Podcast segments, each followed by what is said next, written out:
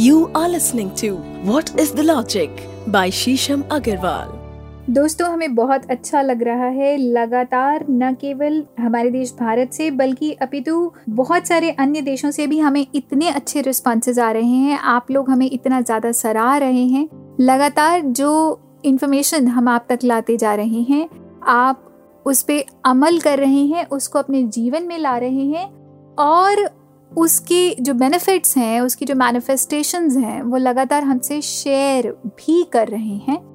और जल्दी ही हम इसके ऊपर एक वीडियो बनाएंगे और आपके एक्सपीरियंसेस को सबके साथ शेयर करेंगे ताकि आपके अंदर इस ज्ञान के लिए और ज़्यादा प्रोत्साहन आए और ज़्यादा आप इंस्पायर्ड हों और, और ज़्यादा इस इंफॉर्मेशन से आप बेनिफिट कर सकें।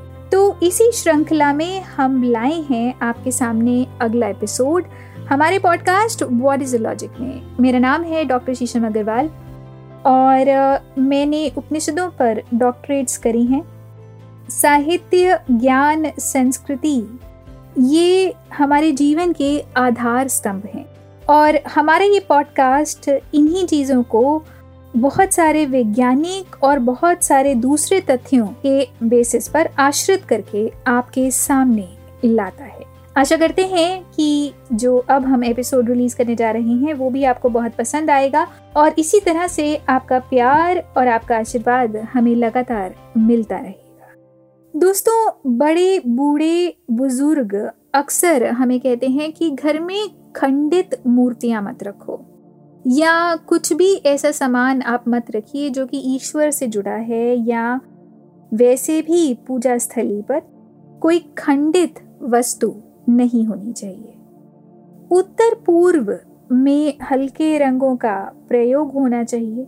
सफ़ेद, क्रीम, मोतिया रंग मतलब पर्ल सेंट कलर या फिर वाइट कलर या क्रीम कलर, इनका ही प्रयोग ज़्यादा होना चाहिए क्योंकि उत्तर पूर्व दिशा को हल्की दिशा भी माना जाता है और यहीं पर हम अपने इष्ट को भी रखते हैं। इष्ट की मूर्ति की पीठ को उत्तर उत्तर पूर्व या पूर्व में रखना चाहिए ताकि आप लगातार उस दिशा में सर करके बैठ सकें। और यहाँ एक सबसे इम्पोर्टेंट पॉइंट है जिस पे हमें ज़रूर ध्यान देना चाहिए कि मूर्तियाँ खंडित नहीं होनी चाहिए या मंदिर में ईश्वर आपके इष्ट की अनुकंपा का कोई भी सामान खंडित नहीं होना चाहिए। आपके पास जो कुछ भी है उससे लगातार तरंगे निकल रही हैं, फ्रीक्वेंसीज निकल रही हैं। अगर वो चीज़ खंडित है तो उससे निकलने वाली जो तरंगे हैं वो भी अपने आप में खंडित हैं। मान लीजिए कंप्लीट नहीं है तो जो आप उससे लगातार प्रोड्यूस करना चाहते हैं वो प्रोड्यूस होने के बजाय अर्थ का अनर्थ ना हो जाए, कुछ ऐसी तरंगे ना निकलने लग जाएं जिससे कि आपके जीवन में उन्नति आने की बजाय आपके जीवन का शमन हो जाए।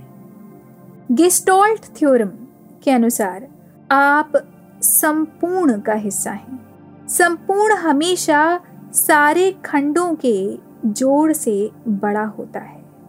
जो कुछ भी आपके आभामंडल में है वह आपके आभामंडल को लगातार प्रभावित कर रहा है। जिस व्यक्ति या वस्तु को आप अपना मानते हैं, जिस पे आप अपनी ओनरशिप अज्यूम कर लेते हैं, चाहे फिर वो कितनी भी दूर हो, वह सब कुछ आपकी ऊर्जा को लगातार प्रभावित करता है। वह सब कुछ आपके आभामंडल का हिस्सा हो जाता है क्योंकि आप उसको अपना मान चुके हैं। अगर आपकी जानकारी में कोई ऐसी वस्तु है जिसकी तरंगी अच्छी नहीं या खंडित हैं तो उसका असर आप पर आएगा ही, चाहे उस वक्त आप कॉग्निटिवली उसको याद रखें या नहीं रखें। आपके इष्ट की मूर्ति आपके जीवन पर बहुत बड़ा प्रभाव डालती है क्योंकि you always look up to the divine, you always look up to the energies which are coming to you from your divine. आप हमेशा अपने इष्ट को एक सम्मान की अवस्था से देखते हैं, एक ऐसी अवस्था से देखते हैं जहाँ से वो आपको सपोर्ट कर रहे हैं, आपको प्रेम भेज रहे हैं और आपके पूरे ही जीवन को मान लीजिए एक तरह से उन्होंने ही संभाल कर रखा हुआ है।